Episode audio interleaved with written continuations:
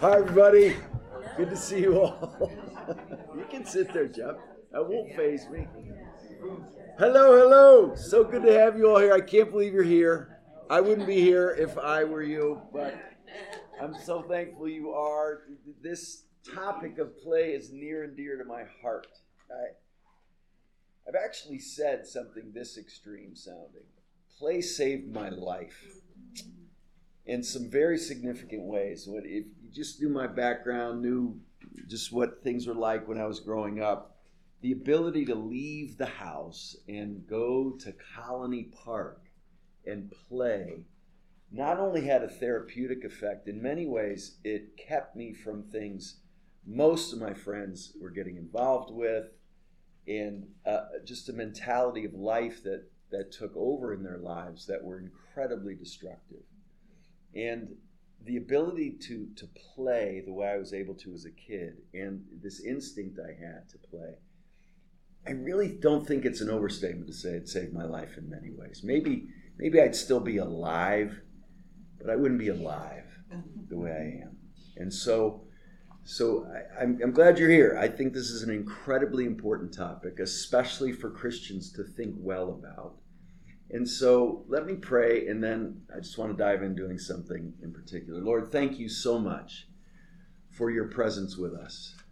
Thank you that you are the God who created billions of daisies and the hippopotamus. And Lord, we're grateful that you are a God who's patient and kind, and you're the God who made us knitted us together in our mother's womb, fearfully and wonderfully made. Lord, to think that you are beyond our ability to fully comprehend, but then to think, so are we in the way you've made us. And we never really can fully arrive in our understanding even of another finite creature. And so, Lord, we're grateful that we have this time what a, what a beautiful gathering this is, Lord. I, I feel so privileged to be here this weekend and in this room with these dear brothers and sisters uh, wanting to understand this really important concept of play. And so, Lord, we pray that you would help us in these few minutes we have to deepen our understanding of you, of ourselves, of life that is flooded with hope so that we can play. And we commit this time to you asking you to work in good and powerful ways. We pray in Jesus' name. Amen. Amen. Well, again, thank you for being here. What I'd love to do is to quickly go around and just hear from you something. It doesn't have to be the thing, but something that was really significant to you as a kid in play. When you think of when you playing as a kid, what was what was an activity something you did that you would say that was a really important part of my play as a child. What what are those things? Can we start over here? Okay so i started smiling because so something came to my mind. I saw that smile was beautiful. what will it be? And then it came. Okay and i i was in third and fourth grade and our our uh, our playground had a sandbox. So i would play in the sandbox and dig huge holes and I would make animals out of sand.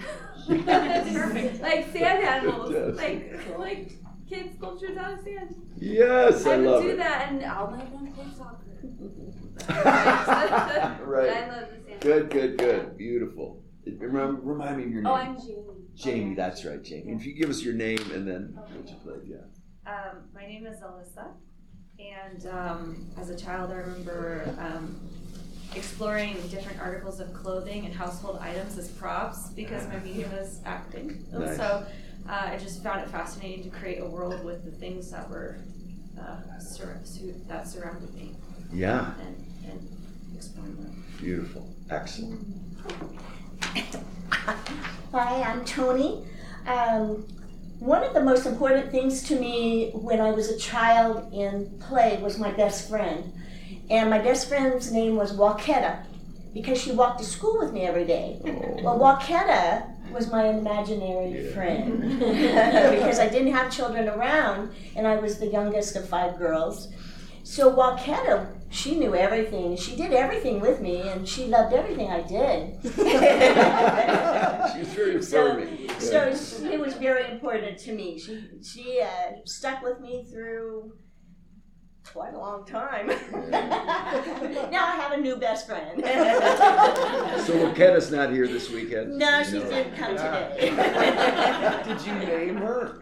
Walketta, You yes, named her. because she walked to school Of with course. Yeah. So good.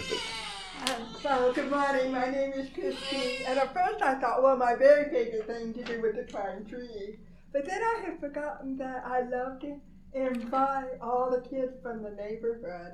And I would prepare a craft for them to do it. I'd forgotten about that. So, You prepared a craft for them. yeah. Huh. That's so great. A leader from the start. That's good.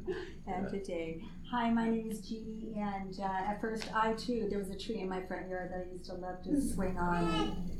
But then as I was thinking, I thought, you know, one of my favorite memories is opening my closet doors, and they had full-length mirrors on them, and I would tap dance in my bedroom. that was my joy. That's so great. Uh, my name is Asher. Uh, I'm trying to think of it. Like you said, it doesn't have to be the thing. So I guess what I'll say is just playing board games um, on our yearly Yosemite camping trip with all my eight siblings. Wow. So you're one of nine. Yeah. Wow. What board game in particular? Does one come to mind that was most? Settlers of Catan. Yes. You ever get angry in that game? No, I was not. A, I wasn't the competitive one. All right. I would just get tired. I'm like, I, you there's a comes a point in that game where you're just boxed off and there's nothing else you can do. It's like, I don't need to be playing anymore. You guys can just work it out. Good. Good. Thank you. My name's Lauren, and um, my favorite memory of play as a kid was my dad had a, put up a basketball hoop on our uh, driveway, and I had three older brothers, and um, had a lot of friends. We were always involved in something play, some kind of play. But I, I realized as I got into high school, a lot of my friends were watching ball games on TV on Saturdays. And I couldn't do that. You know, they knew all the names of all the ball players, etc. I was outside shooting hoops or running, riding bike, you know, Yeah, yeah. something like that. It was freedom for me. Um, I watched some of the Saturday morning cartoons, but after that, I got out and played, and it was just freedom. Yeah, that's beautiful. I, I heard somebody describe watching sports as people badly in need of exercise, watching people badly in need of rest.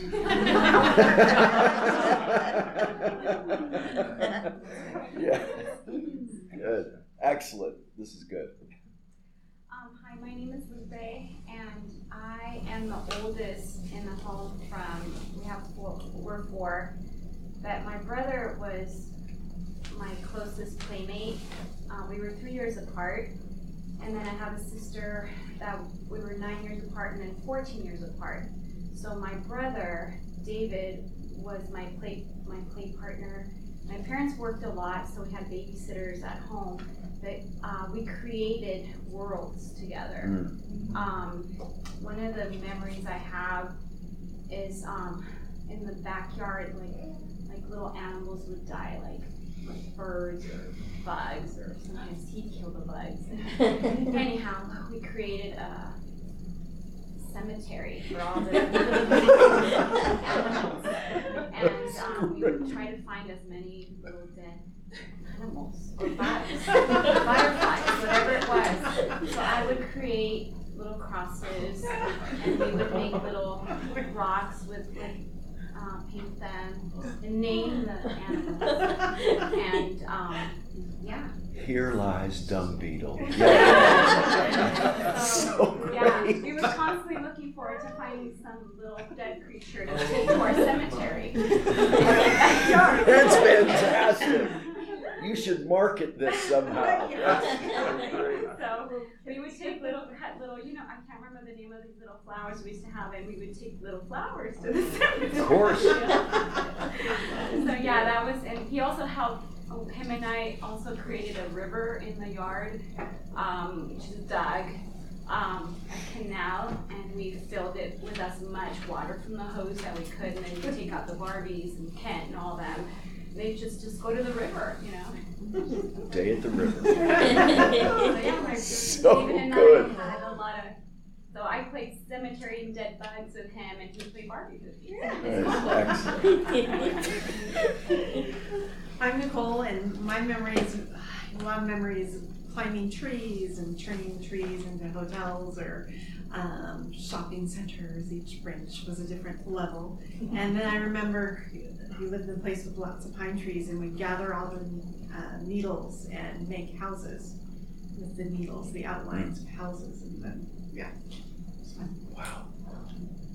I'm Jonalyn, and what I remember, I have 25 cousins, first cousins, and my grandparents had a peach orchard in Turlock, and all of the brothers or my uncles would go harvest the peaches, and all of us cousins would play. We'd sit across the levees and pour water on us, and just be covered with mud. And then after that, my grandpa would pile as many of us as he could into his jeep. And you know, we were sitting on each other, and that was not safe. But mm. that would we would all just go riding around the, the orchard in the jeep.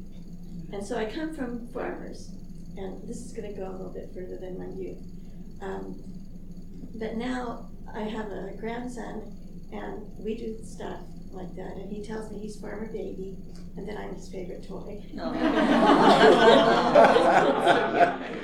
Oh, that's great.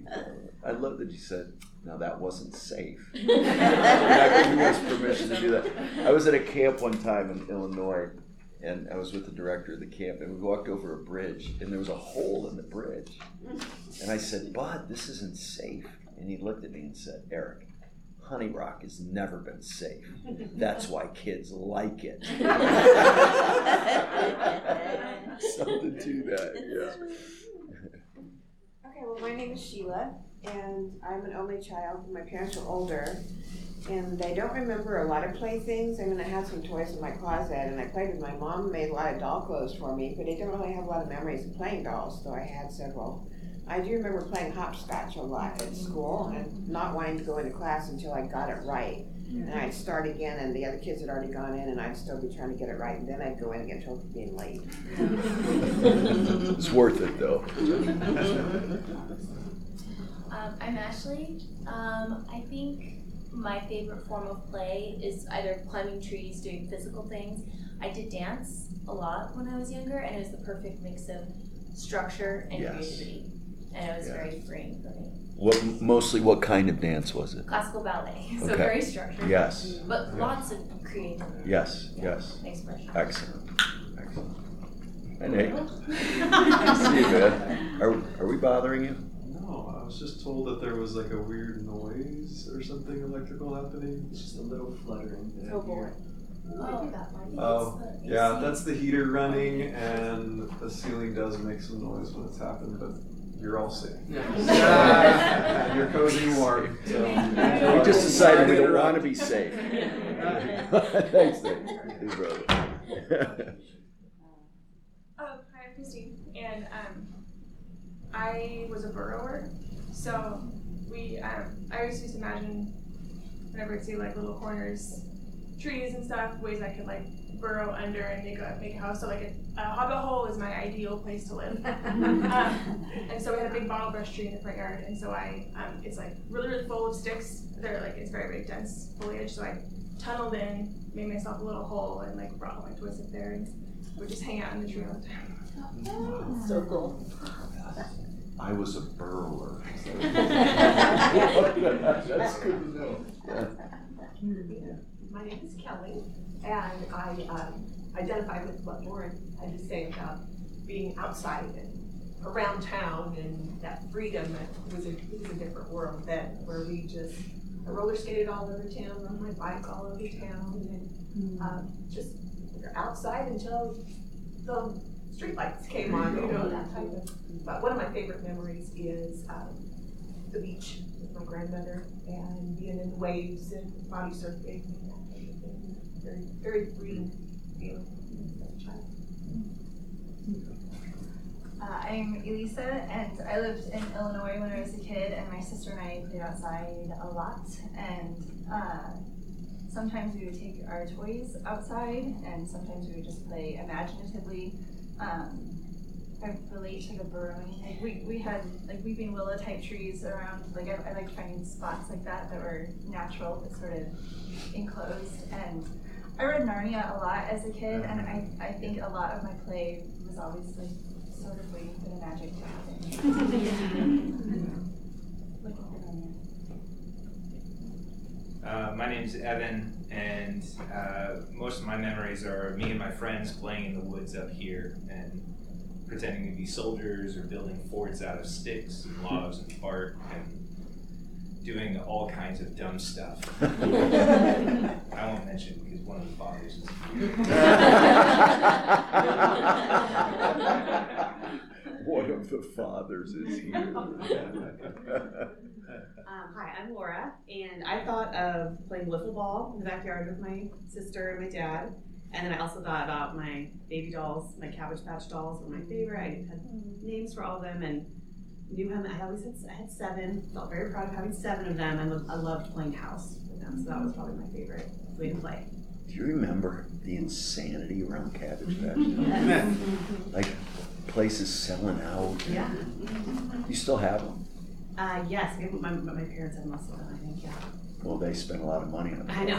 They were- Yes. They're kind of funny looking now. I'm like, They are "They're strange. They are yeah, no, you're, they were amazing. Uh, hi, I'm Lexi, and I remember very distinctly, like, no matter what we were doing as a kid, I think the biggest theme was just the freedom of imagination, and me, a lot of storytelling through whatever we were doing, because, like, my friend group, we'd always just pretend to be, like, playing soldiers, or pretending to be restaurant owners, or um, sometimes animals, and, like, we just had these stories we would tell through whatever it was, and it would change every day. It's like, one day we'd be doing this, and, like, this whole plot line is happening where we're, like, mad scientists trying to save the world, and then next day we're just like, let's open a restaurant. like, all over the place, and um, just cool seeing, like, how that's adapted into adulthood, and, like, turning that just love of storytelling and imagination into different businesses as I've grown up and different mediums of art. So, storytelling. Hi, I'm Kaylee. Um, and I don't know, I watched, my dad watched a lot of National Geographic as a kid. So I somehow got into my head about the Amazon rainforest and like the mysteries of Roanoke Island and all that stuff. And so I would draw little maps and make like really badly done blueprints of houses in the maps and like this whole governing system that went on in this little community in the map. And I would just kind of uh, get these little like civilizations in my mind and draw them down and then scrap them and do it again and again. And yeah, it's still fun to do. It's just like storyboarding and character making and you can imagine like what the baker looks like and what the baker does in the town like how the hospital looks and yeah. Wow. So good. Abby. I'm Abby. This is Iris.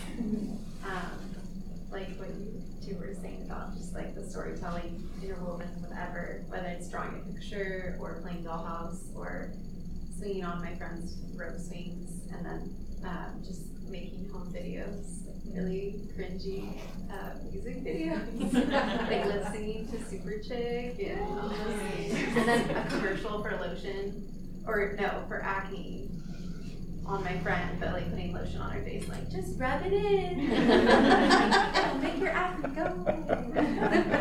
yeah. That is so good. Yeah. the What, super chick? Super chick. Yeah. What's Super that? chick. yeah. What is that? Super chick. You know, like. I- Why can't I think of the song right now? Oh, there's a song. We no, no, no, it's a band. It's a- It's a band. Band. Oh, my bad. All right. Gotcha. All right. Yeah. So they were not on my playlist. So We'll add it to Bob Bennett's listing. strange. Weave. Hey, I'm Jordan. Um, I think just like my friends and I grew up in Minnesota, and so just playing outside and making up games. But ping pong, I think, was like one of the main focuses of play. Had a ping pong table in our garage, garage doors open, a whole bunch of friends over, and I think it was both having onlookers and playing against one person, being stretched to our limits in ping pong, and then achieving in a rally where like both of us are at the top of our game and making hits or making shots that we would not normally make. And there was just such a thrill in the advance of skill in the celebration, celebration and then the competition that just fueled it all on. That is some of the most fond play that I can think of. Was the table at your house? It was. I had friends over all the That's time. huge. Like eight people sitting, one on one or doubles. It was just magical. Yeah, that just creates a subculture in your ho- your house where you, yeah, that's beautiful. I'm Emily, and um, I love all the things that you're saying. And the first thing that came to my mind was hopscotch, like Sheila. Um, but my reasons were completely vain. so because I'm, I'm tall, people expected that I would be good at sports, and I'm just not good at sports. But this is one thing that I could do well because all I had to do was just leap. And I would leap, and the kids would cheer. And that's my one thing that I thought of. I, I guess I'm confessing. Yes. so you were maxing out on that NC. you just, yeah, I love it. The kids would cheer. Um, mine was uh, exploring. We had a, a housing tract that was right up against um, cow fields and things like that, and so we would just roam. And uh, it was everything from the wee wee hill that was a steep hill that we would build whatever we could with wheels to see if we could make it to the bottom, which we rarely ever did. Um, and the crashing and tumbling was all part of it. Like it was better when you had a terrible accident. but then hills going into them, finding small caves and things like that, and imagining that was where Zorro's treasures were, and you're gonna find them. So we did. Uh, don't don't come after me for money. Zorro's treasures. I love it. Hi, I'm Lisa, and um, I would say a lot of my play was in small spaces. We grew up in a townhouse um, in a low income housing community, and so I would play cars with my brother, which I, I know now the landscaper for that place must have hated because we'd carve in these little trails. So I played with the cars, we carved in trails, and we'd have our own little story going on there, or we, again, the landscaper probably didn't like this, but we took our utensils, and they became farming tools, and we'd make little gardens in the dirt and um, probably destroyed a lot of things and added bugs to them because they were the gardener's friends. And I think um, if I had to say something that was the most special about growing up with cousins, going to my grandparents' house, and it was just a little two-bedroom condominium, but it us when well in miles and miles of place to explore because my cousin and I, one of them, we created this munchkin land where we would travel to. And thinking back as a kid, I mean, it felt so real. Oh. It felt so real to be transported there, and we would run back and forth as if we were running over hills and valleys and, and all these adventures. And uh, yes, I think now as an adult, I probably bring some of that into my work working with children. Mm. At the preschool, I, I'm putting together the Bible curriculum and several a weekly whole chapel and I didn't realize I could be so theatrical as I'm pretending to be um, Zacchaeus climbing the tree. Yeah. So, Yeah. um, yeah, those are my best memories. Was just pretending. Can I just add to the Zacchaeus story that's always fascinated me? I remember learning it's really unclear in the Zacchaeus story who is short. Seriously, because it says he couldn't see Jesus. All it says is because he was short, a small stature. And we assume that's Zacchaeus, mm-hmm. but it could have been Jesus. Oh, I never thought about that. Yeah, Uh, we, we assume Jesus is that. six five for some reason. Well, he was probably there a verse that says he grew. Jesus, he grew in he grew in in wisdom and stature and wisdom favor with God, but didn't mean he grew past five one. Seriously, the average Jewish male in the first century is about five two, five three. So it may have been Jesus, who, but we just assume things about what ideal humanity is. There's a whole song. That, you Yeah, we got to stay with the song. Wee little man, wee little man was he that, that a Scottish guy must have made up, right? Yeah. right. Thank you. That's so good. Uh, my name is Lori, and um, I was that kid that was always laid in the grass looking at the clouds, um, imagining all the different things, and then I would I would take the elephant off and do things with them, and, and I always had the dogs out there with me, and you know they were like.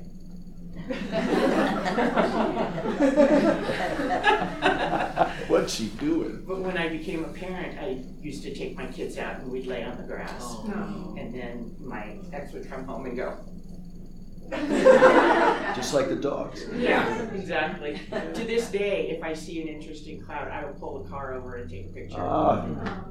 They still do it. That's so good.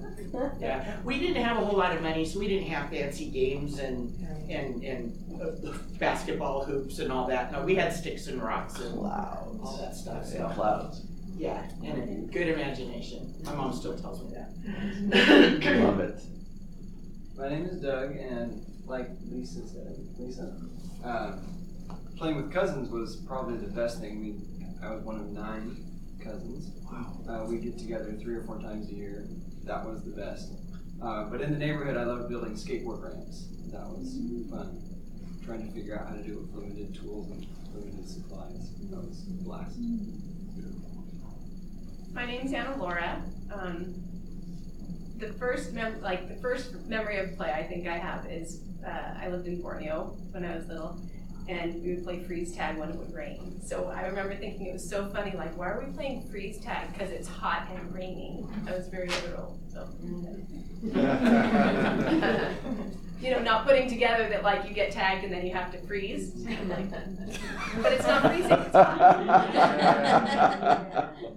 My name's Ashley. Um, I also made houses with pine needles on at least uh, one camping trip, um, and we also played freeze tag a lot. Uh, but the one that came up was um, I lived on a cul-de-sac that was up against another cul-de-sac, and in between we had what was known as the green belt. It was a patch of grass with a um, uh, walking path in between, and then there was a hill. Which I've been back to that hill now, and I'm like, this is not a hill. but boy, when you're like five, and uh, I think I was about six or seven before I was able to go all the way up it on my bike without having to stop. And then a little bit after that, I was able to go all the way up on the roller skates. And the coming down on roller skates was a little scary, but coming down on the bike was fantastic. But being able to get to the top of the Greenbelt Hill was like the epitome of the of the neighborhood uh, play. Um, and then we had lots of other play there too. Love it. I'm Patsy, and where my father worked, there was a small lake, and we had a canoe on the, tied up there somewhere.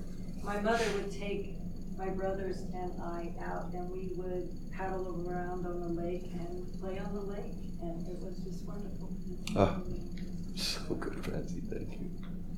My name's Charlie. I grew up in Kevin Arnold's Wonder Years neighborhood, um, where you have streets and sidewalks, and that was your play area, skateboarding, mid '60s, that type of thing. And um, I grew up in West Menlo Park, tucked up against Sharon Heights before it was developed, and so we had all the grasslands up there to play in. We had underground forts they grew too extensive and we had to cave in and we had to pull a kid out.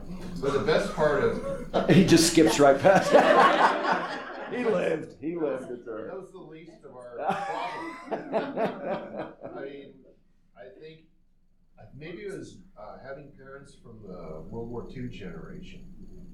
You know, I, I remember flying down a hill on my bike and losing control and smashing into a car, hitting the pavement, skidding along the pavement, and getting up and bleeding. One of the neighbors comes out and goes, "Oh, you're fine. That's you're bleeding, but you haven't seen the blood I saw in Western Europe." Patton's Army, you know, good days. Yeah, no, you're fine. Anyway, it was kind of the parental paranoia for children's accidents, we didn't have bike helmets. Why? You know, our head's perfectly fine. And um, anyway, it was it was a kind of a wonderful time. We had sports in the streets and the whole thing. Year round too.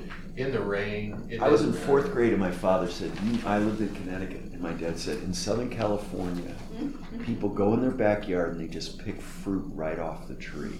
I couldn't believe it, and they said, and they have classic cars for decades because the winter doesn't ruin them. Uh-huh. I couldn't believe it. And he said, and it's where skateboarding was invented. And then he found out it was a drought. They had to drain the pools, and they couldn't fill the pools, and kids just started skateboarding. It was unbelievable. Did we miss anybody? Yes. What'd you play growing up? Name what'd you play growing up?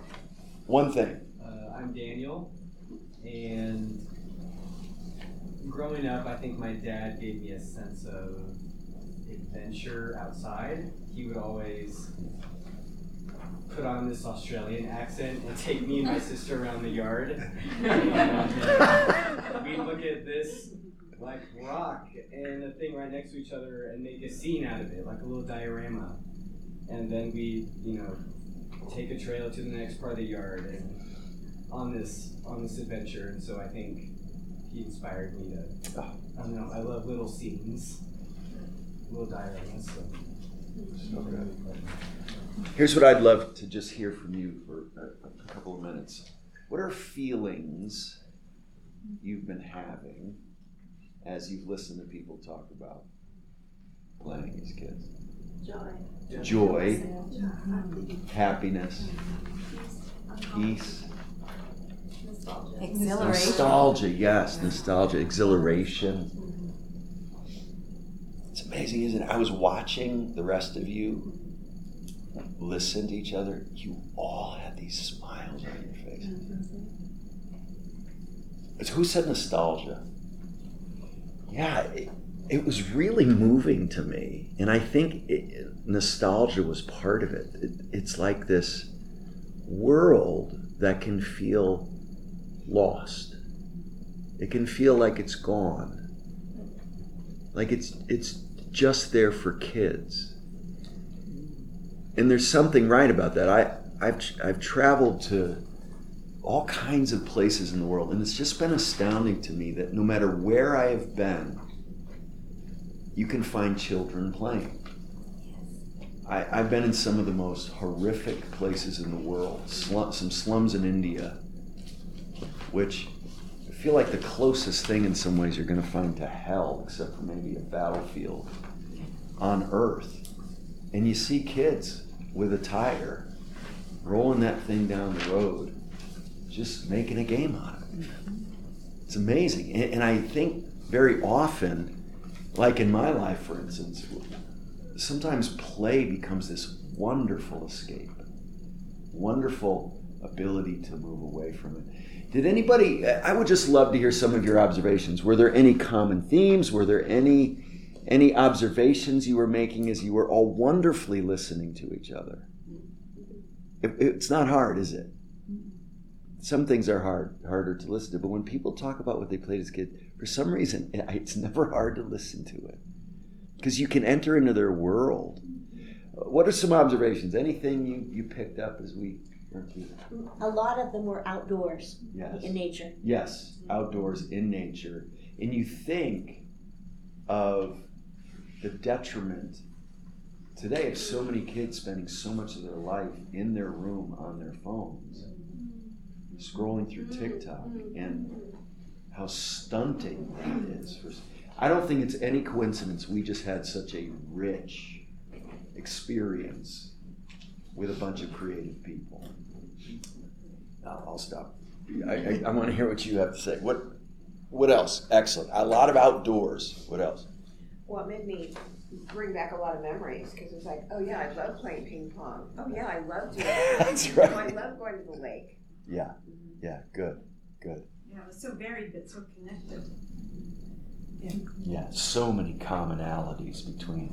Imagination. Mhm. People creating their own worlds and their own, you know, burrowing and mapping and, you know. Yeah. Make believe. Yeah. Entering into that. Yeah. Escape comes to Yeah. my mind. Yeah. Yeah. You you enter, and it's related to the imagination of another world. And the better your imagination, the more effective the escape is. in it. Yeah. Good. Excellent. I think probably everybody's example was either centered around imagination or it was centered around competition. One of the two. Yeah. Mm-hmm. Excellent. Good. Oh, there, there wasn't anything about cares or to-do lists or toxic stress. Or, uh, but it's true that it's serious, but it's funny too. Serious and funny. But uh, it, there was nothing, no dread. I didn't. There wasn't a spirit of dread. In anything that No was toxic spoken. stress. No toxic stress. There's a billboard in Fresno about toxic stress. Can it harm your child? Have you seen that anywhere? so that's the phrase was in my Yeah, that's good. Hmm. Other, yeah. Um, some sort of like unintentional critical thinking that going with the mm-hmm. imagination and no stress. It's like mm-hmm. accidental fun problem solving. Mm-hmm. That's just exciting. And there's not like, oh there's this problem, how are we getting bored, you know, and how you were saying yesterday, boredom. There's none of that. It's just unintentional problem solving and having fun with it. That's right. That's right. Good.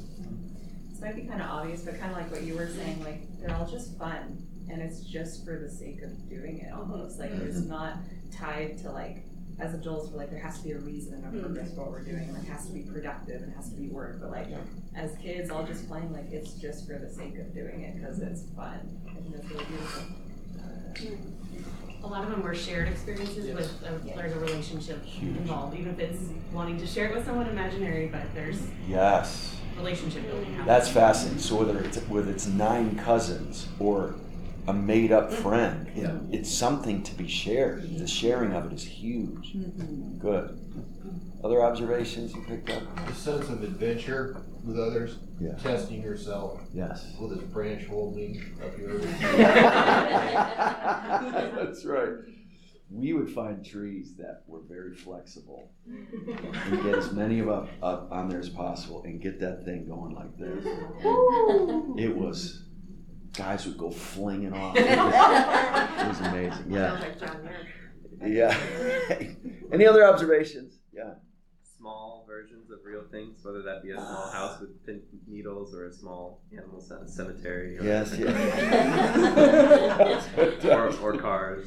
Yeah, yeah, yeah. I feel like as a kid, you can do because you have an imagination. You can do anything. You're a girl, you can be a soldier. Yes, If you- yes, like, yes. You can do all these different things. Whereas as you grow older, you start like, oh, I can't Mm. paint anymore because I'm not an artist. I'm this or that. Like you get more immersed into a certain way. Whereas when you're a kid, you can have fun. You're like, I'm gonna paint with mud, and now I'm gonna go over here and like climb a tree, and now I'm gonna like sit and play blocks. That's right. That's right. There, there's a book called Reviving Ophelia. Have any of you read of Reviving Ophelia? Jane, uh, Jane, uh, thinking of her daughter-in-law, uh, Mary Pipher. She's not a Christian, but she's maybe the world's leading expert on adolescent girls, and she she talks about Ophelia, this mythical, youthful, exuberant, adventuresome picture of femininity that she says little girls are born with. And then at about 12 or 13, she says often Ophelia dies. And so much of her counseling practice has been what she says trying to revive Ophelia. Mm-hmm. And it's just what you're saying, Abby. A lot of it, a little girl runs out in the world with such an unbridled lack of self consciousness and and and is yeah one day it's an astronaut another day it's an adventurer in this way and they're they're don't feel all these limits and the way mary puts it is at 12 or 13 a little girl goes from feeling like a subject in the world to an object in the world where she moves into the world with adventuresome spirit to like we talked about last night really fulfill the creation mandate to rule over and subdue and be fruitful and multiply. And then puberty hits, and she becomes aware of how scrutinized she is, mm-hmm. rather than scrutinizing the world mm-hmm. and acting upon it as an adventurer. She now feels like she's being evaluated and acted upon constantly. And so, so there's a shift that takes place. It happens with boys too, but it seems in some ways more dramatic. I remember taking my sister to Disney World when she was 13, and it was miserable. It was like, I just want to be home, my friend. And I think if we took her a year earlier, it would have been an amazing time for her. But something had happened in Rachel that, that shifted. That was so sad. And so I think it's tapping into what you're saying. Yeah. Other other mm-hmm. observations? I think you hit on it just now. Is that the lack of self consciousness when you're playing with your friends when you're like under ten? You like looking back, you know you looked ridiculous. Like what you were doing, you had mud on your face and all these things. But at the time, it was you didn't feel that at all. You weren't aware of being observed. It was so freeing. In relationships where you can get away with that, Yeah.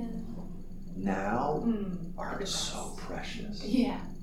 Where you can laugh till milk comes out your nose. and, and, and, and where you feel the freedom to, to in some ways revert back, but Mhm. sometimes some ways capture something that's been sadly lost.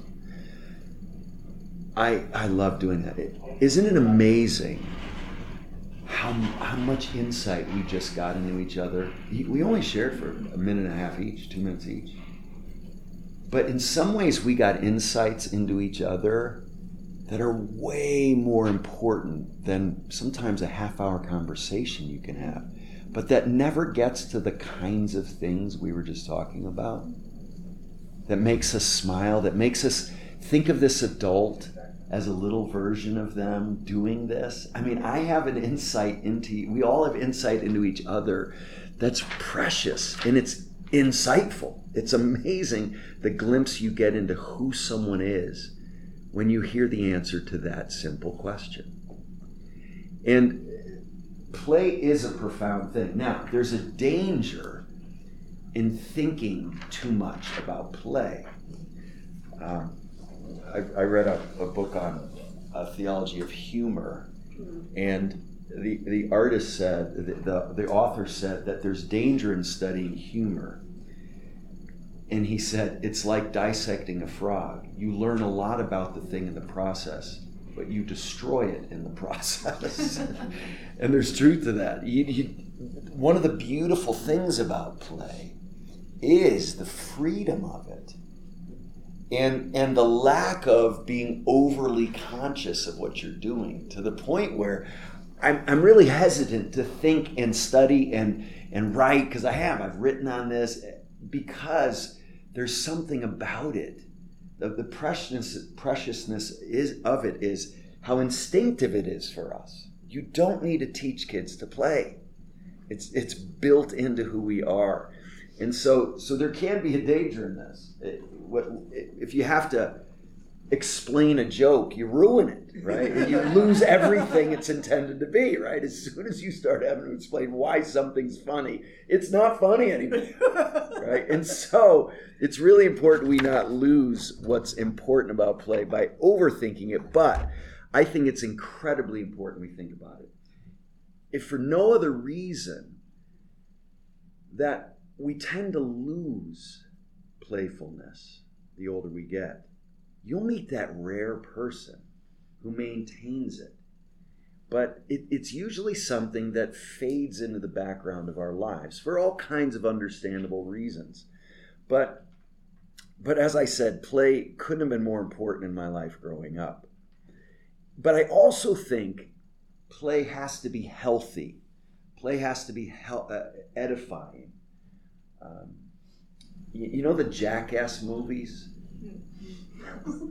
If you don't know Jackass movies, it's it's grown men acting like children, playing in incredibly dangerous ways, and people find them very entertaining. And I'm, I'm sorry to admit, with with significant limits, I do too. And I think we had similar backgrounds, where sometimes the more adrenaline and dangerous producing something was, the more interesting it was to us. But uh, but play can play an incredibly important role, but we need to think about it so it can be what it's intended to be for us. And so I, I remember reading an, this this passage of an A.W. Tozer essay one time, and he talked about diagnosing your spiritual condition, and he encourage you, encourages you to ask seven questions to find out how you're doing spiritually. And it's not what you think. He says, "What do you want most?" Or what are your goals? What do you think about the most? What do you think about most during the day? These all tell you where you are spiritually. Uh, how do you use your money? Is a real indicator. And then he said, What do you do in your leisure time? And, and that's what I would consider sort of our play. What, when, when it's time to play, what do we do? He asked, who are your friends? What company do we enjoy? Who are your heroes? Who do you admire? And then this last one has really convicted me. What do you laugh at? What are the things you laugh at? those are all indicators of where you are spiritually. So how what how we play and how we laugh, what we laugh at, are indicators of our spiritual condition. There are kinds of play and kinds of humor that Christians shouldn't enjoy. And so I want to be wise and discerning about this because play can become an idol. if you've ever heard the expression that Americans, how does it go? Americans um, work at their play, they, they worship their work, and they play at their worship. And we can, we can, we can work to play. In other words, we work so we can play, so we can go away on the weekends. And we, we're so serious about it, we can actually kill the thing because it's what we orient our whole lives around. And rather than a diversion, it becomes what we live for. And so we can work at our play and we can worship our work because we get so much identity from it. And then we play at our worship. We're, we're, we're too unserious very often in the worship context. And we want to be entertained rather than sometimes humble and put on our faces. But, but I, I wrote this up because I think it's I do think it's important to define play. And when we've already brought out some of the aspects of this, I worked for months on this definition of play, but here it is, and it, it's always open to correction and alteration. But here's how I would define play: play is a fun, imaginative, non-compulsory. You don't have to do it. Some of you have already brought all these out. Non-utilitarian. In other words, it doesn't have pragmatic, practical goals it's not for a product. But it's so it's a non-utilitarian activity filled with creative spontaneity and humor, which gives perspective, diversion, and rest from the necessary work of daily life. Considering God's sovereignty and faithful love, play for the Christian should demonstrate and encourage hope, delight, gratitude, and celebration. I don't think there's anyone who is able to help us with play more than Christian artists. I think Christian artists have the capacity to help us understand the playfulness of the Christian life, which, as I say, is grounded in the sovereign goodness of God. Jurgen Moltmann, believe it or not, there is a, a lead theologian of play. And Jurgen Moltmann is the theologian of play. He wrote the definitive book on a theology of play, which is a great book. And it's no coincidence that Moltmann is called, it, plays not his primary focus as a theologian, but he's called the, the theologian of hope. Hope was the theme of Moltmann's theology. He believed for a Christian, hope is at the center of our lives. We live in a fallen world filled with all sorts of evidence that things are horrifically broken. But he said, because we have hope in a God who's powerful enough and is sovereign and good enough, and has promised that he is going to make all things new, we're able to play with hope. Play can be an idol, play can be a diversion that is unhealthy because it, it keeps us from paying attention to what matters most which is the glory of God, and living lives of fruitfulness in a horribly broken world. Play can just be silliness without any purposeful meaning in it for us. And so we don't want it to be that. And play, for a lot of us, especially Americans, can become an idol that we live for. But for a lot of Christians throughout the history of the church, it's been seen as something that shouldn't have a place in our lives. That's why I'm astounded when I read some of the Puritans, who are some of my theological heroes, who had views of play that I thought were, I think now, are tragically missing so much of what the Christian life should be. If there's any day you play, it's on the Sabbath. Sabbath itself is not even just an invitation to rest and play, which is to do the non-necessary works of work of life. If there's any day to play, it's on the Sabbath. That's the day that God commands we take a break. Think about how serious God is about play in that sense. And by play, I mean this non utilitarian thing that isn't necessary for us to do. None of the things we described were necessary. None of them had to be done, right? They were, they were times we took apart from the things that have to be done. And I say to kids, well, I have, a, I have one child who's fretting all the time. He's actually the only kid here with us. He'll, he'll just, we'll be driving down the road and he'll say, Hey, when we go to Hume in two weeks, what time are we going to leave? and, and when we go to Hume in two weeks, what should I pack? Now, there are reasons for him to be thinking that way in his background thing. But I've said to him his whole life, Isaac, just enjoy being a kid. You're not responsible for anything ultimately around here, right? The bills are going to get paid. The, the house, everything's going to keep happening if you do nothing, bud. We're, we're, we got it. We got this under control. But but he's always thinking about this. And I, I say, enjoy the freedom of being a child, being a kid. You don't have to actually make sure anything happens. You've got all these stop, stop gaps in your life to make sure it's all going to be okay. And that's how kids can play. Sleep has a similar thing for us. Sleep is a fascinating theme in the Bible. The Bible talks about sleep as a gift from God. And sleep can be so elusive to us when we're filled with toxic stress or when the, the, the burdens of the world are crushing us. But to sleep, you've got to surrender. And to, pray, and to play, you've got to surrender as well. So play is a kind of surrender. And, and it's fascinating to study a concept like play because it's not something the Bible explicitly deals with, but I'm committed as a theologian not just to deal with things that are explicitly dealt with, but things that are there, sometimes under the surface. But when you break down things into this sort of definition, you start to see it's all over the Bible.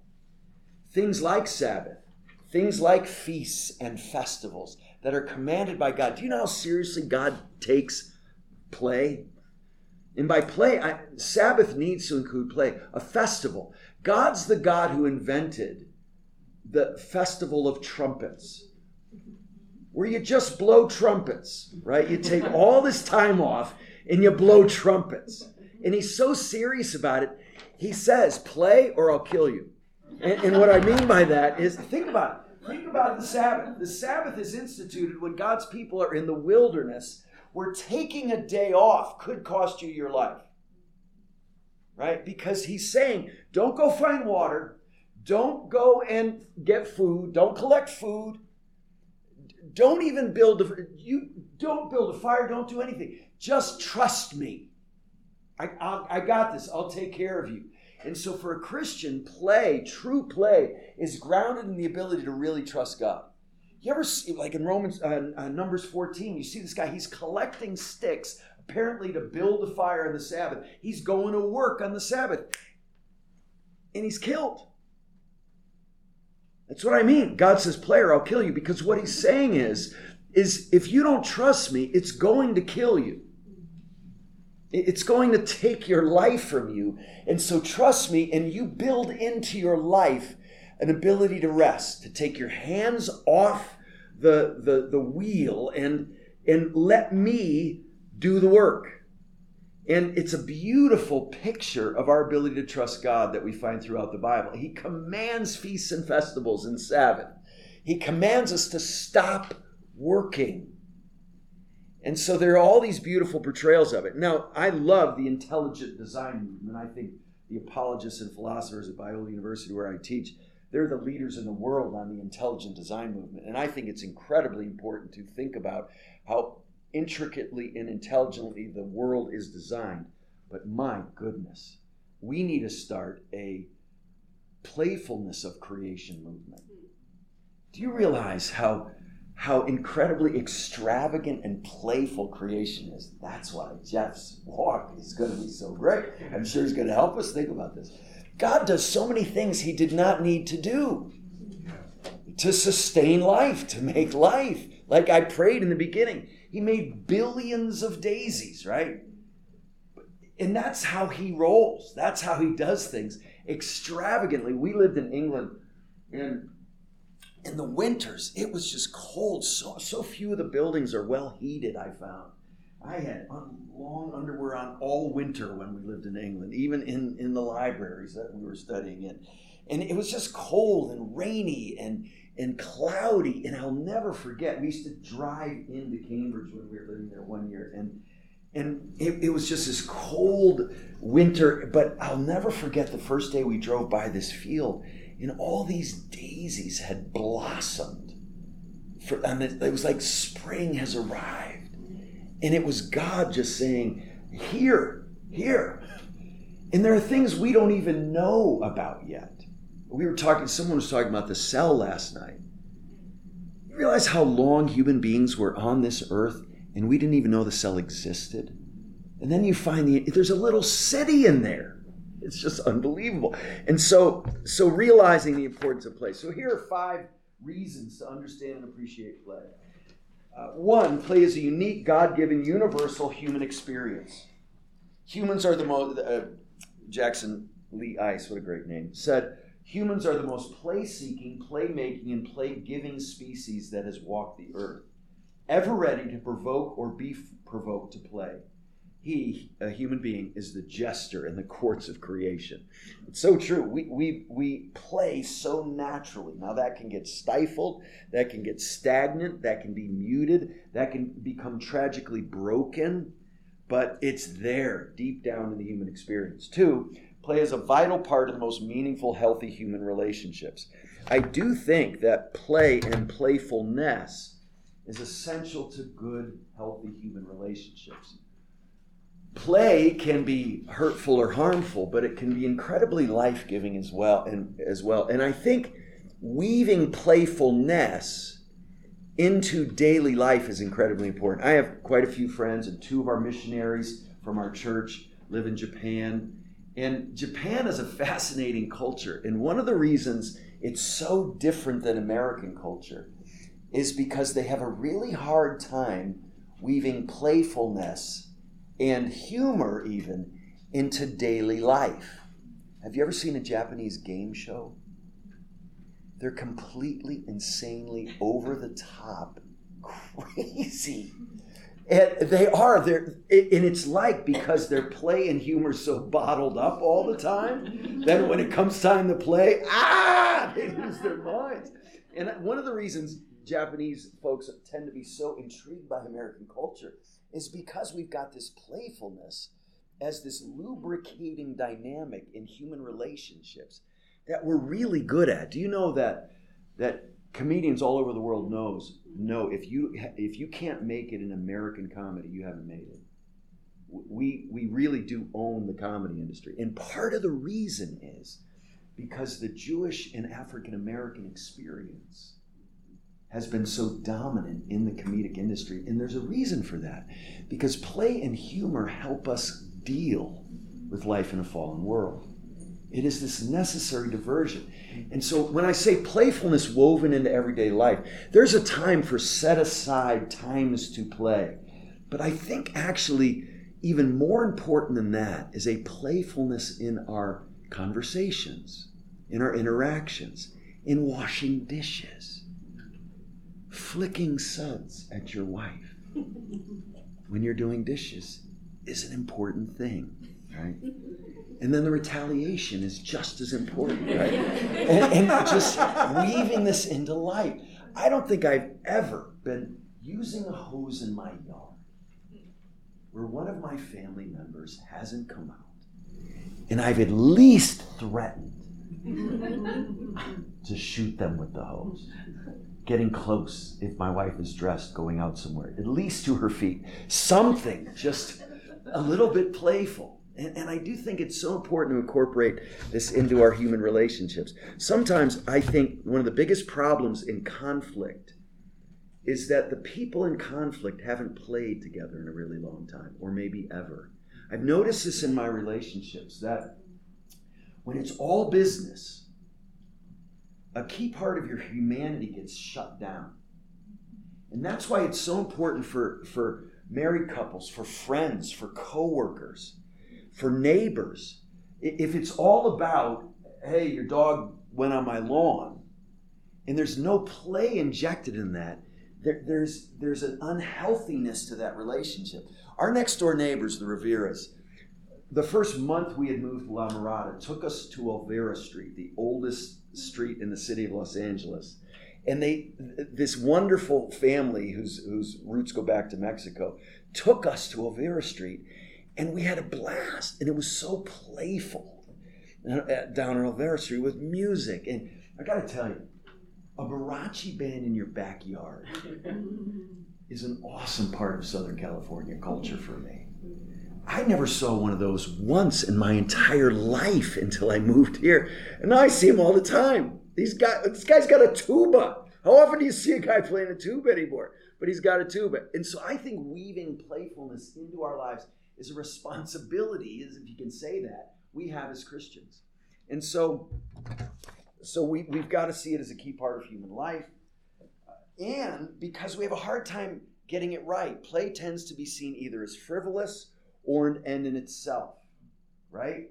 In, in the Christian view, it's either what are you doing wasting that time playing, or it becomes all consuming. And the Christian soccer family who entirely blows off church because a sport for their child has become an idol is a problem.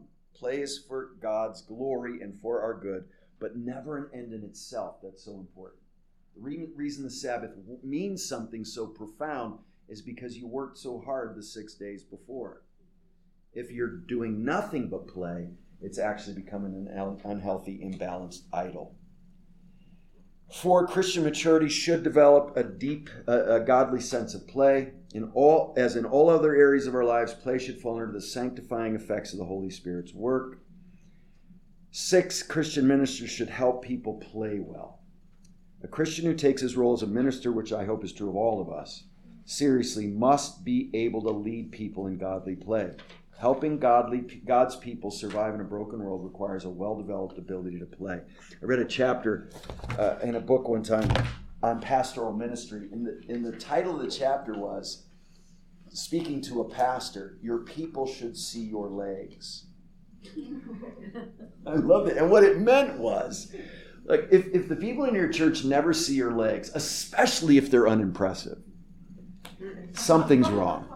Right? Seriously. So what he's saying is, is at the church picnic, play in the softball game. Not because you're any good, but because that shared play experience is such a vital part of human relationships. You'll be able to care for people better if they see your legs occasionally. In, in all their glory, right?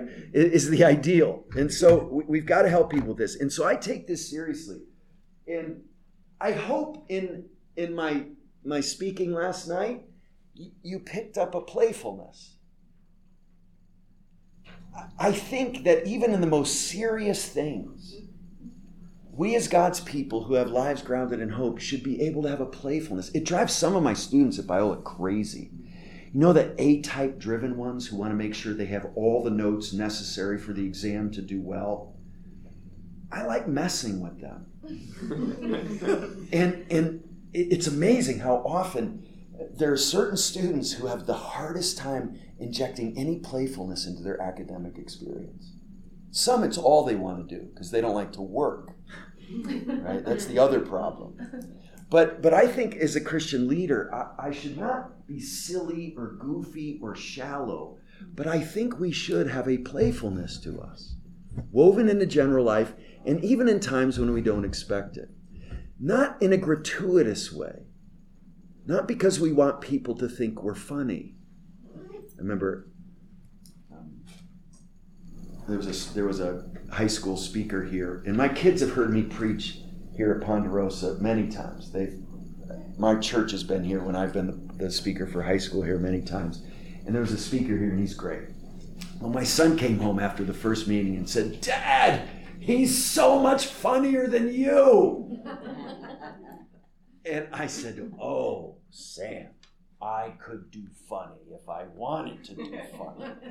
But and we had a great conversation about it. But there should be a playfulness woven into our lives. And as leaders, I think we need to model that. Not in a trivializing way. That's that's a, the opposite problem. But in a truly hopeful, hope grounded, playful way. So let me just buzz through this. The, the really the point is, top of the, bo- the back side of the page is, we need to take God really seriously, but never ourselves.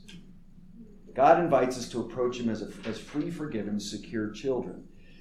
Uh, we are to approach our holy God with healthy fear and hearts broken by our broken world. But God's people are also called rejoice, sing, play, laugh, because we know the owner of all things is working out his perfect plan that ends with a wedding banquet. Think about that. And perfect resolution and rest. This sure hope of God's sovereign power and loving kindness enables us to play with reckless abandon even before the great wedding banquet begins.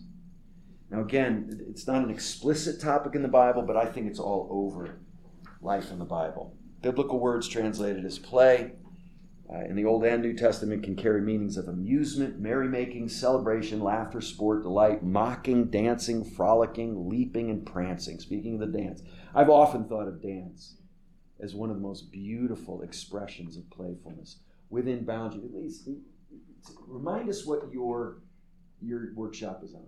Mine? Yeah. Oh, uh, creativity through constraints. Yeah, so very simple. I, th- I, I, thought it was interesting you were sitting next to each other mm-hmm. because talk about creativity within constraints. Yes. Ballet is incredibly strict. Mm-hmm. Do you want to say anything to us? Give us a, a, a trailer of coming attractions in your workshop in light of what we've been talking. I'm sure you're thinking about this. Well, yeah, I think there's I think there's a lot of overlap because one of the things we'll talk about is God's creation. There's a lot of constraints and limitations we see in the creation narrative, and yet there's like boisterous beauty in it also. Yeah, boisterous beauty. I love that. Alliteration's a beautiful thing. Do you know that's playful language? Do you know we have no idea why alliteration is something we like? Boisterous beauty like the term throw the baby out with the bathwater would have lasted one day if it was don't send the infant with it, it, it, it's, it's, the alliteration that made that thing stick around for generations and so there's even playfulness in language you know i can't remember what it's called but there's an order we describe things with our adjectives like it's I think it's size, color, location. They're like There's seven. Seven, yes. There's seven that were we're never taught. We're never taught the order. And you can be playful in language by messing with those. Like you, would always say big blue bus, which is alliterative as well. But blue big bus is a little unsettling, and, play, and it's playful. And so, yeah, even in, in language can be wonderfully playful in that way. Yeah, let me, let me just get through this, and I just want to hear all, all the things you have to say. So, play in the Bible, it's all over the place. And like I say, these ideas like Sabbath, feast, festivals, childlikeness, music, they're all impossible apart from serious play. I was talking to Bob Bennett about this, who is a godly, humble genius. If you don't know Bob Bennett, he's, he's just incredible. But I was talking to him about playfulness in music, and I know a lot of his music well. And he's very playful musically and lyrically in his music. And, and it, it, it's one of the main sources of joy. He's got a song, Bob does, that he wrote about coming back after the summer in fourth grade, in third or fourth grade, and seeing Becky. And it was the first time in his life he saw a girl as more than a girl. and for the rest of his life, Becky represented an understanding he had never had before he saw Becky. And he actually, before he published the song, he wrote Becky, mm-hmm. who he hadn't seen since they were kids. And he said, Becky, I just want you to know how important you were to me. He said, I love my wife. It even says in the song, the woman I sleep next to every night is the woman of my life, but, but Becky.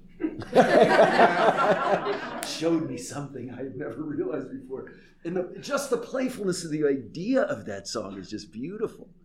And so, so Becky, it, it, he just saw Becky at his 50th high school reunion. Mm-hmm. Yeah, and, and, it was just great for them, them to talk about that. But, but, um, and and so all these things God commands doesn't just you know think is a good idea. He commands these things of us. There's a playfulness in God in the midst of God's wise ordering of the universe and perfect execution of his purposes, he works with creative, playful extravagance. Play in the coming kingdom. This may be the most important theological theme in this topic. The most stirring images of play in the Bible occur in attempts to express the joy and freedom experienced in the coming kingdom. The streets of the city shall be full of boys and girls playing in the streets. It's just beautiful. It's beautiful. He has descriptions. I don't think I've ever actually seen this. I've seen it on film, but I want to see it live. You could probably do it easily in the Central Valley. But the first time a, a calf is released after it's able to run, and it just goes crazy. And that's how God describes the, the coming kingdom for us. Like we've been released and are able to run and jump and skip and bounce for the first time. Uh, fearless childlike play is no longer inhibited by the effects of sin and the curse. It's a key metaphor in Christ's kingdom. The hope of the cross, it's described as the folly of the cross. God's redeeming power that evokes play and laughter from believers is seen most powerfully in the folly of the redemptive work of Christ. When play is grounded in the hope of the gospel, it can become one of life's greatest and most encouraging pleasures. And finally, there's a lot to be said in the Bible about play, that the playfulness of heaven, again, with music and singing and dancing and joy expressed. The, the little glimmer of those feelings we were getting as we were hearing each other talk about play are just reflections of what will be completely taking over in heaven. I have lots of detail in this. If you want, if you just Google my name and play, several articles will come up that I wrote for Desire Desiring God and Gospel Coalition. I wrote an academic article on this for a journal years ago. So, and I wrote a, I wrote an article in the Apologetic Study Bible on recreation, which has a lot of very similar overlapping themes. So, I would love to hear how you, as artists and creative people, incorporate play. We, we just mentioned dance, which is so fascinating, with, with even even in a discipline with strict boundaries there's a playfulness in that. That that until you're injecting that in creativity, and please realize that hope is a kind of imagination. Faith is a kind of imagination, and fertile imagination enables us to have deeper hope. If you think about it, faith is in what you can't see before you. Faith is, is in, it's, what, it's what we hope for. And so the better we are at imagining what it is we're hoping for, the better we'll be at actually having faith and hope. And so, so that's why I say I don't think there's anyone more important in helping us think about playfulness than the people who have eternal hope and hope no matter how bad this world gets. And so, so to weave playfulness into your art and whatever that may look like is tremendously important. Talk to me. Talk to us. What, what, do you, what have you been thinking about based on what you've well, I feel like the kid that didn't have a bunch of imagination. And then uh, what I did have, I started moving to that box where I could say, um, I'm not creative, for example. Yeah, yeah. So, like, everybody here has come with these artsy ideas and stuff, and I'm just coming hoping that God will show me something new about myself that maybe I can be open to that's new yeah. because I actually have something that I don't even know I have. Because, right. you know. That's beautiful. So I kind of think about that. So, how can I, you know, uh, get myself more imaginative or yeah. more. I've never been good about this thinking out there. You know, yeah. you know, there was I can remember like before I knew the Lord, like somebody saying like we're gonna have guided imagery and I'm gonna walk you through this and that. I could never do that. It's like can't let myself do it. Yeah. You know, I guess I had to be in control of my thoughts, and you're not going to control them or something. Right, right, right, right. But I'm not a good imaginer. So when you talk about, so that's going to help us, you know, with heaven and thinking about this and that more. So I'm more limited. Yeah. And need to figure out how to move on. you know, fear is one of the greatest enemies of play. Yes, it is. How do you play when you're fearful? Mm. You you just hide. And so so those are important things to think through whether it's fear or insecurity or, or whatever it may be in our lives that inhibit play to work through those things. And you're in a great group to cultivate play. Right. yeah and creativity. Yeah. Other thoughts? Yeah. Uh, well this isn't something that I, I, it's something that i thought about that i already do. Um, i have a band and we do lots of covers. And every once in a while uh, we'll just start playing one of those songs in a completely different style. Yeah. And so we we played one song really really sped up. We play and and uh, my you know the singers just went up in their like chipmunk voice and it was hilarious. Yeah. Um, and then we played another song that's typically like a, an R&B song. We played it in like a reggae style, and it just I mean it gets everybody laughing, and we have tons of fun with it. That's and uh, not everyone in my band is a Christian, and so to to develop that relationship with play is an important thing. It's beautiful. Yeah, great example, Jeff. So one of the things in creation is that uh, science has proven that the, it's the most intelligent animals that play the most. So even like in the bird kingdom, it's the ravens and, and that family, all those birds play a ton. And you can see videos of ravens that'll go to the top of a roof that's covered in snow, flip on their back and slide down the roof, right, right back up. And sometimes they'll take a lid and use it as a sled. And you're watching that happen, and so you, you look at that and you have the primates, the monkeys are huge at play, and then elephants, of course, uh, are known for their play, but obviously humans. Um, then we would assume that most of us are more intelligent than some of the other animals. We play more. But then that begs the question about the intelligence of God. Yeah. That if it is the most intelligent that plays the most, then what of God? Mm-hmm. And, and the extravagance idea is just fascinating to me in creation. He didn't have to make most of what he made to sustain life and do all this. Even just food and taste buds and, and the playfulness of cooking, even. I mentioned the Supper of the Lamb. There's a playfulness in that that you combine. It, it's like the musical thing. You're combining things you wouldn't typically combine. And like, I does anybody know who invented the root beer float? Like, who was that guy who said, "Hey, what if I put a, a lump of vanilla ice cream in a root in root beer?" Whoa, that's amazing. But in creation, there are all sorts of those combinations.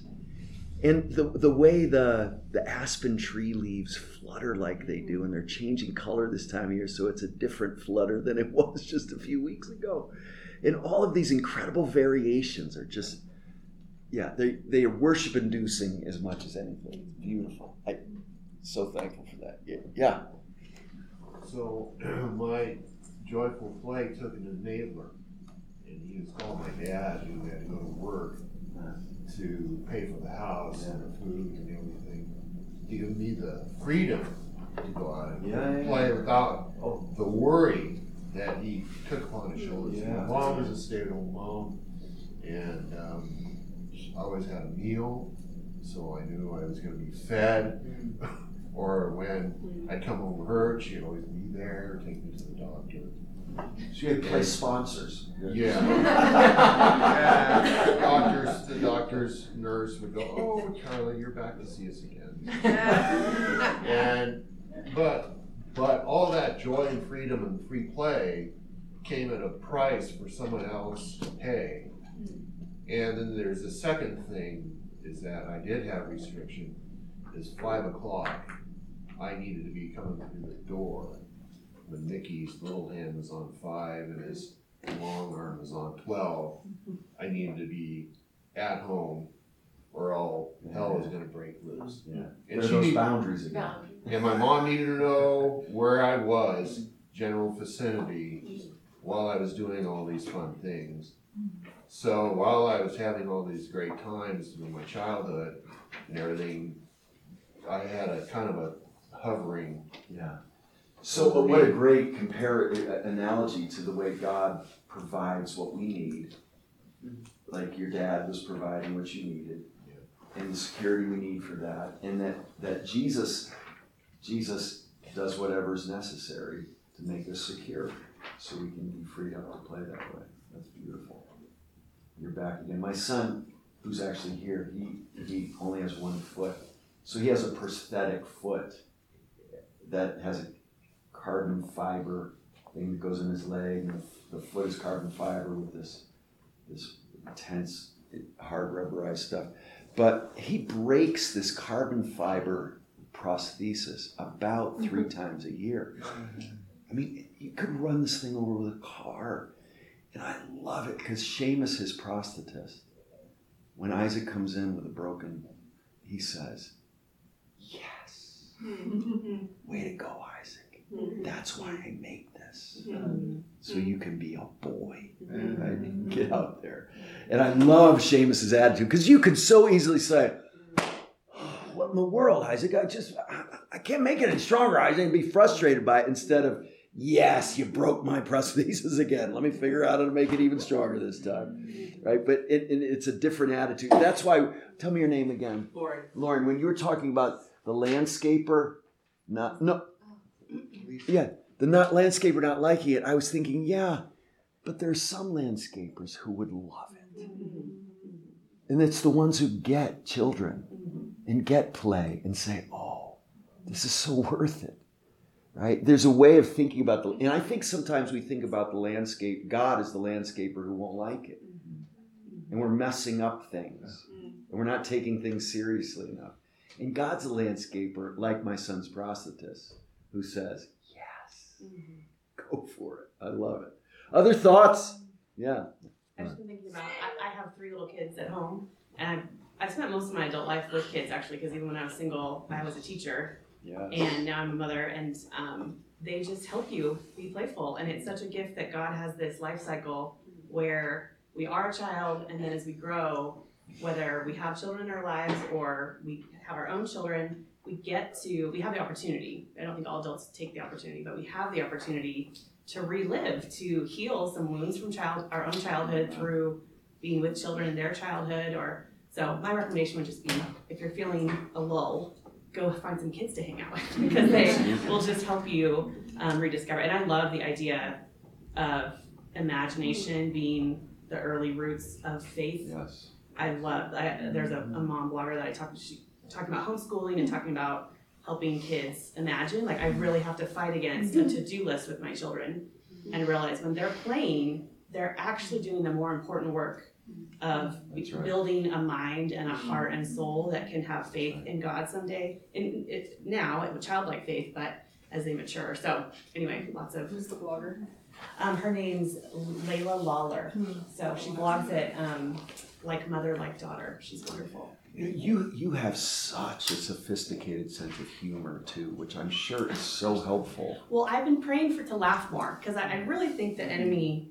Mm-hmm. He wants us to think that God is frowning. He wants us to think that mm-hmm. God is arms crossed at us. Yeah. But in Jesus, Jesus is he's always smiling down on us. Even in our sin, Yes. he is still having a demeanor of, oh, that's not what I have for you. Come this way. Like he's never he's we're, we're never under God's frown anymore. His wrath has been taken care of. So I think that the enemy wants us to think that play is frivolous, and so I can get stuck in my to-do list. So I've literally been recently praying that I would laugh more, which if you pray that, you will end up kind of clumsy, and funny things will happen because I've had the silliest things happen, or I'm dropping something. I'm like, laugh about it, Laura. Don't get angry. Let your kids see you laugh about it. I'm like, guys, look what I just did. And they're like, okay. I'm like, I just spilled that whole thing, and let's clean it up. And but it really has to be a conscious choice because when a child, you just spent this whole time cleaning something, and that's immediately they come in and spill. And you're like, that's okay. That's what the floor's floor. It caught it all. Let's get the mop out. Or, but it's hard. It's a real temptation to not be funny. So thank you for pointing out that I am. You I do, like being but funny. that's that. I think that's I helpful for it. all of us to hear that. So Laura has an amazingly. She's just got a- an incredible sense of humor, both in finding other people funny and in being funny herself. Sometimes I'll say things in a sermon and she's the only one laughing, which I so appreciate. It's like, at least more understands me, right? but but but even for someone who that comes so naturally to, you can you can lose that. Life can squeeze that out of you, and and the more responsibility you take on, typically the more that happens. And so to continue to cultivate that is so important. Beautiful. I was going to ask you, when do you notice yourself? Do you tend toward uh, getting too serious and not playing enough, or do you tend toward playing too much? And what? How do you notice that and come back to that sort of healthy place? So I think the way I've sinned most for the last 18 years is in exasperating my children to anger. But before, before that, I think probably if you added up all the sin in my life, it would have been in the name of, of humor and playfulness and being it was just a, I, I learned right around the same time in fifth grade as a social outcast that I could get approval by being funny, being an mm-hmm. athlete. Mm-hmm. And those became two huge go tos for me. And Donna, my wife, and another friend in the same week confronted me, sophomore year of college, and said, Why does everything have to be a joke to you? Mm-hmm. Mm-hmm. You need to get serious about something. And it was. I saw I can remember feeling pressure leaving a voicemail, what we call them, on the voice machine. Um, to see. Um, um, the voice machine. It is funny. Thank you. It, it, I, I can remember leaving a message and then feeling pressure to say something funny because I knew what people expected of me. And that's why I feel tremendous freedom not to be that way. Because some because I want to be helpful. I want to be edifying. And so I'll find myself in meetings and I'll think, I need to be the comic relief right now. This is really boring mm-hmm. or way too serious or something. There are other times I, I just say, this is just getting nowhere. This is trivial. This is silly. We don't want to get serious. And then I'll try to play that role. So I'm always trying to say, what's helpful here? Mm-hmm. When, it, when we need to be all things to all people, as Paul says, I think that means adjusting based on who we're with, what, what the situation needs, what it calls for. The team I'm on, what role can I play to help this team in a particular way based on the personalities and the lack of playfulness either, or the triviality of it or something. And so so I think that's the mentality I try to have. What's helpful in this situation? Like I said, I'm serious about trying to mess with students who are so driven for the grade that I want to mess with them. I want to I want to get them to be playful and, and see theology as a, a delightful adventure of discovery, not a problem to be solved all the time. And so, so I, I that edifying word is, is what I think of most when I try to do this. And I do. I've I'm from the Northeast where we say quick and often cutting things to people we love. And so a, a sarcastic sense of humor, a, a make fun of sense of humor. Um, yeah, we had a, we had a guy on our football team. He was the most conceited guy in the team. And by the grace of God, he happened to have the biggest head on the team as well. I mean, he had the, a literal big head and a metaphorical head. And it was it was amazing that God matched those up for us to make fun of. and so, so Dan would walk in the cafeteria, and a bunch of us sitting around as football players, we'd start gasping for air because we would say when Dan walked in the room, his head was so big he sucked the air right out of the room. That's how much air he required. And so that's the kind of sense of humor I grew up with, and the sort of playfulness I grew up with. And so I've had to rein that in massively in my life because still to this day that kind of stuff comes comes to mind kevin hart talks about pre-bullying his kids so that when they get to school there's nothing they haven't heard right? and they're like oh my dad says that to me all the time it doesn't faze me right Uh, yeah terrible and so um so yeah that that's how i try to think about it as edifying but but also realizing, oh, that just went over the line, and that this wasn't the best time for that. It's so important, and, and reeling that back in and repenting. Other thoughts? Yeah. Um, I really appreciate the non-utilitarian aspect of the definition that you gave us, but I teach eighth grade history, and I'm trying to think how can I use play Yeah. as utility in my classroom, and uh, the best days, like yesterday, we were acting out excerpts of the Declaration of Independence. Woo, it's real exciting, right? but it was actually one of the best days because the kids were playing. Yes. So my question is, is it okay to use play as u- u- utility? Like, obviously, I think it is, but how do we balance that, and how can we use play to our benefit in our vocation? Or, Yeah. I have a friend who's a phenomenal. He teaches seventh grade history, and when he does Roman history, he turns the whole room into an Italian restaurant. And he dresses like a, a maitre d' when the kids come into the class. And he's got a menu for what they're going to cover. He's, mm. he's got this horrible tuxedo on, and he, he, he leads them to their desk, and he, he points out all the things they're going to. He's got this whole little cult around Pez candy dispensers. Mm-hmm. He's got them all lined up on the board, and depending on how good your answer is, he'll give you a Pez candy from a particular. So the best answers get it from the Superman Pez dispenser, mm-hmm. and the kids, like if you give them a Pez from the Superman dispenser, you made their year. Mm. It's like they got the Academy Award for it. He's created this wild mm. make believe world. Mm. And that's the important part when we talk about structure and play. Committing to the make believe world and the boundaries you set up, whether it's the graveyard boundaries for the bugs or it's dance, committing to the world is really important. That's why I read one guy said, "We hate the we hate the spoil sport more than the cheat because the, at least the mm. cheat respects the rules enough to try to break them. Mm-hmm. The, the, the spoil sport just takes his ball and goes home and doesn't even do anything we're all agreeing to do. Mm-hmm. And so committing to the world of make believe is really important. So the boundaries are incredibly important for a game of hopscotch. I mean, the reason hopscotch is what it is is because you commit to the rules of it. And Emily had an advantage, right, that nobody else had because she was so tall. And, and that becomes part of it, but she's working within the rules. So just flouting the rules like they don't matter is not the best kind of play. And it's amazing that when you make up a make believe world, it creates structure mm-hmm. that you then commit to, but within that, there's unbridled play. I, I asked last night if a meadow, I think a meadow is a picture of that. It's mm. it's freedom within boundaries, mm-hmm. Which is why we find meadows so psychologically and emotionally appealing to us. I'm convinced. I love meadows, and I'm sure that's what it is because I feel security, but with all kinds of freedom in that.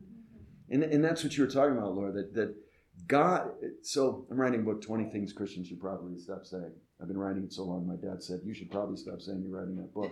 Uh, but, but one of the chapters is I actually, this is going to upset some of you, I think we should stop saying God's love's unconditional. Because the Bible says, without the shedding of blood, there's no forgiveness of sins. It says, My loving kindness is toward those who fear me. Here's why we say that God's met the conditions of holiness, of righteousness, of forgiveness, of wrath being satisfied. So it becomes unconditional for us. But if you say to people, God's love's unconditional in our culture, mm-hmm. you know what they hear? God doesn't care about sin. He's like, ah, we're good. It's like like bygones be bygones. And then how do you explain the cross? How do you explain hell? Mm-hmm. That's what my coworkers say. They're like, "Well, yeah, I left church because they were being homophobic, and doesn't God love everybody?" You know? Yeah, mm-hmm. yeah. So, so that's that's the idea. Oh, oh, there are conditions, but God's that Father who's not frowning. He's met the conditions, mm-hmm. and so we have the smile of God mm-hmm. because He's paid the bills. Something good's happening here. Yeah, it's beautiful, beautiful. Yeah. I have a question. here. I read something that was in the blurb about this workshop, and it said about people in grief, even Yeah. in play. Yeah. And I have a lot of people in an older community whose husbands are dying all around me. So how does that? What's some example of something in that area? Yeah, I, I think because of the hope we have as Christians. I, so Jurgen Moltmann's the first sentence of his book, The Theology of Play. He it's he wrote it in 1969. And the first sentence is, "How can we play when people are dying every day in Vietnam? How can we do that?" And the answer is hope. And so like I said, it's no coincidence that African Americans and, and Jews dominate the comedy industry. It's because they've suffered more than any people groups. And, and suffering will either drive you to the grave or to stress or to despair, or it'll drive you to find hope somewhere that gives you the ability to laugh even in the midst of grief.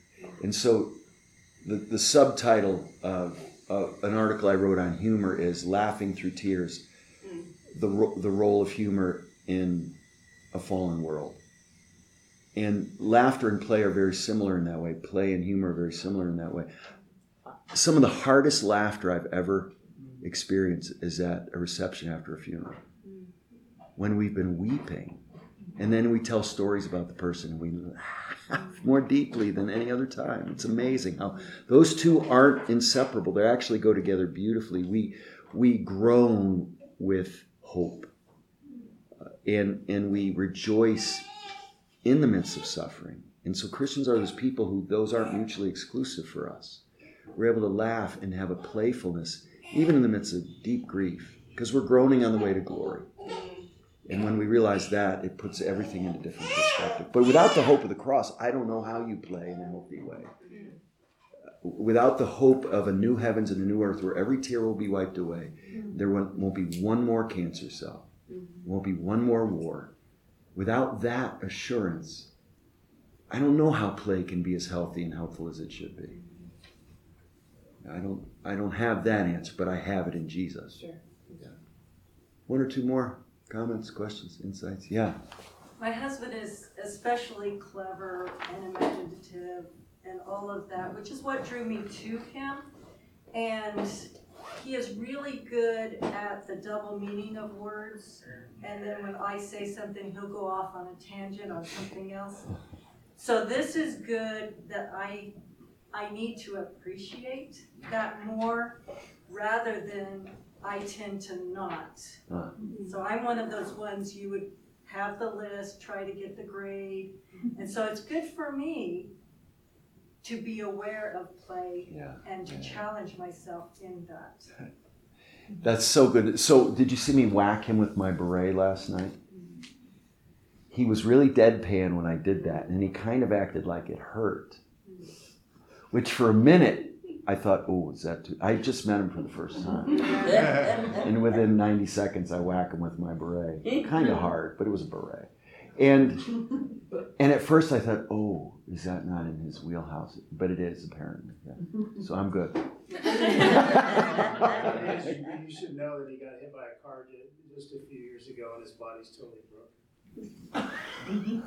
Is it? No, really. Look at No, he was hit by a car. So that's that's dark humor right there. Is it good? What's he? Too soon? So just don't slap him on the shoulder, that'll be painful, but the chest was fine. That's really good to know. Emily, you should hand out anatomy diagrams of where not to hit people here. Like Jerry Root will thump you on the chest if you're a man. Um, yeah, thanks for that. That was- that was the- did you see I how was straight standing right faced there and he did it in jest, it was fun. Hey, good, good. I figured that out, but at first I wasn't sure because he had a really straight face, just like you just did when you talked to me about his horrible car accident. You know, there- there are only seven kinds of jokes. Yeah.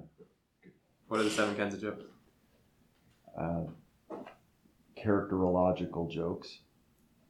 Isn't that fascinating? That's what Chaucer's whole Canterbury Tales is about. Chaucer writes about people, and you say, "I know that guy. He's he's. I saw him in the mall yesterday." Right? It's amazing. So they're characters that we find humor in simply because it's a type of person we know. Fascinating kind of Character, sure. Almost. Yes, almost right. Little play, word play right there. Yes. Uh, so there's there's character humor. There's there's dark humor. The Scottish love dark humor. Mm-hmm. There's actually they did a research study on the funniest jokes in every country in the world. People in the country submitted jokes, and the funniest joke in Scotland, which Scotland Scottish people love dark humor, was I want to die like my grandfather did, peacefully in his sleep, not screaming in terror like the passengers in his car he was driving.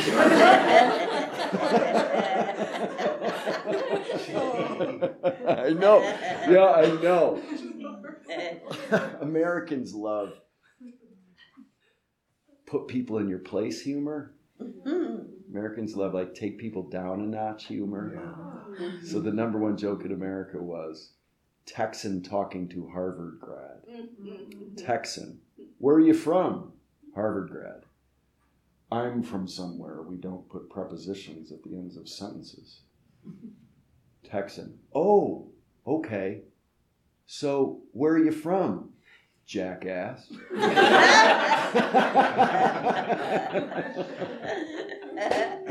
it's not a bad word if you're wondering. It's a, it's a, a name for an animal. Um, so humor is fast. Humor is like play. It's it's universally experienced, but very subjectively appreciated. And so so figuring it out can be challenging that way. Was that an answer to a question I told? Started telling jokes. You started saying two of the seven types, but you don't. Oh, to the, yeah, uh, character, dark humor, uh, wordplay humor, um, unexpected ending humor, repeat humor. So there's a there's an art to saying something funny, waiting long enough simply to return back to it. If you do it too soon, it's not funny. If you wait too long, it's not funny. But there's it's rebound humor. It's you return to a funny thing you said, and for some reason, and again, we don't know the psychology of this stuff. For some reason, it's just funny because you went back to it, right? And so, Carrie, uh, uh, I, I can't, can't remember. There's a if you actually Google it, it'll come up. Yeah, for There are only seven kinds. There are only kinds five kinds of tastes. Did you know that? Yeah. They, they just added umami. It's number five. Anyway, la- one more question, comment. So Yeah. how do you encourage your students, particularly at that age, to be more playful, to find play when you're So much of that depends on the students. Mm-hmm. I, I want to say to some of you, you know what? There's more to life than spike ball. Right? Because they, their whole world is nothing but play.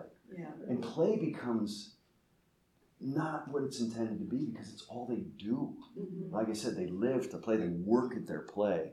And some need the opposite lecture than a lot of what we've been saying here. And I need to say, get serious, would you? Mm-hmm. T- take life seriously. It- but but for students who are driven A type, mm-hmm. I taught at Wheaton College, and that's all you get there. Mm-hmm. And it's so refreshing to be a Biola, where you have still have kids like that, but you got complete surfer slackers. Mm-hmm. Yeah. and and they need each other. They really need each other, and that's why I think diversity of fellow of pe- kinds of people in fellowship is so important, especially intergenerate. You hear a lot about diversity these days, but not a lot about intergenerational diversity, mm-hmm. which is so biblically mm-hmm. commanded that the older disciple the younger. And I think dividing people up in church by demographics is a really bad idea. I think the apostles, if they saw all our groups we have, uh-huh. you know, you got you got babies, kids, youth, singles, singles who are wanting to get married, uh, young marrieds, young marrieds with children, and you get the elderly group. So the kids are all pooling their ignorance, and the adults are getting more and more cranky every day together. And, and even stylistically, we divide things up that way, musically. And so it's one of Justin Unger's major efforts working with churches and worship leaders is to get rid of all these stylistic opinions that dominate, even to the point where the old people go and sing and the young people go and sing. And you may have that in your church, and I understand the rationale for it, but I think it's waving the white flag in a kind of unity we don't want to quit on. We've got serious differences, never mind musical stylistic differences. We can't work through that. How are we going to work through racial, demogra- uh, socioeconomic, or di- differences? I mean, so anyway, go. Yeah, think I last thing. I was thinking of how, right now, I'm a grandparent. As a parent, I try to provide like props, um, costumes, things for my children to play. I had a abusive uh, marriage relationship in a sense, and I buffered and made it a secure place for my kids to play.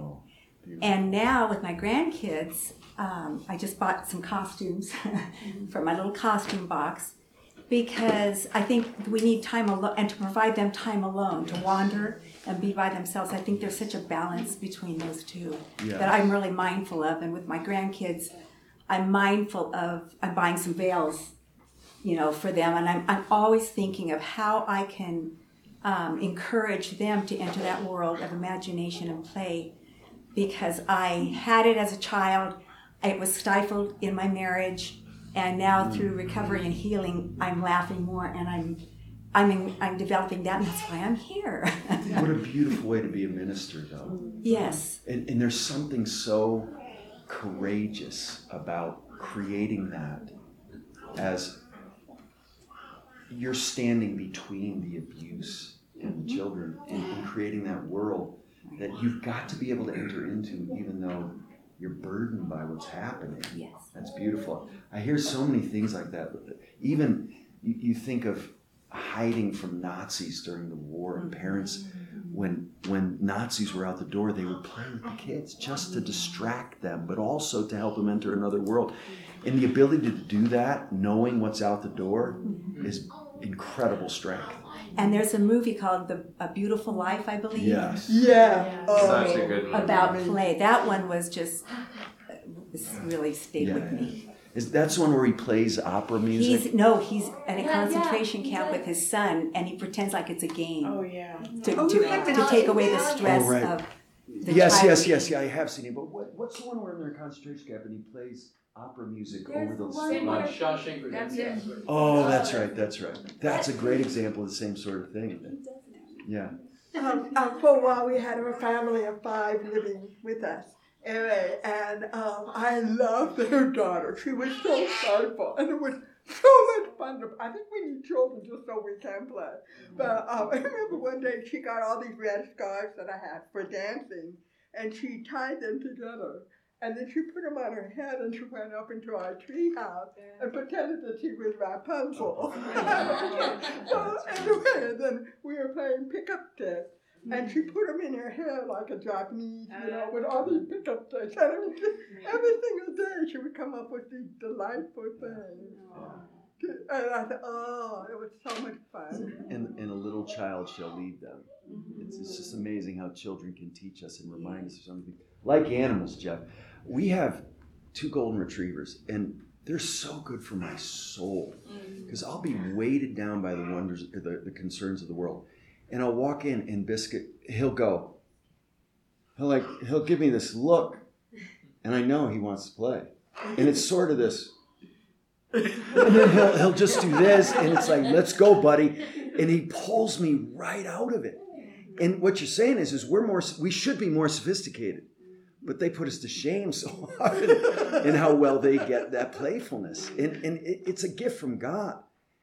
How he will. He'll come with a ball in his mouth, and I'll go to reach it, and I'll go like this. And if I ignore him, he, he's like complete playfulness. It just beautifully portrayed in an animal who shouldn't be as good as it as I am, but puts me to shame so often. Beautiful, beautiful. Christy, would you close us in prayer? You um, know, I'm going to sign, if that's okay. Is it Of okay if I course. sign? Okay. Yes, um, of course. So, um, Heavenly Father, we just praise you for each one that's here.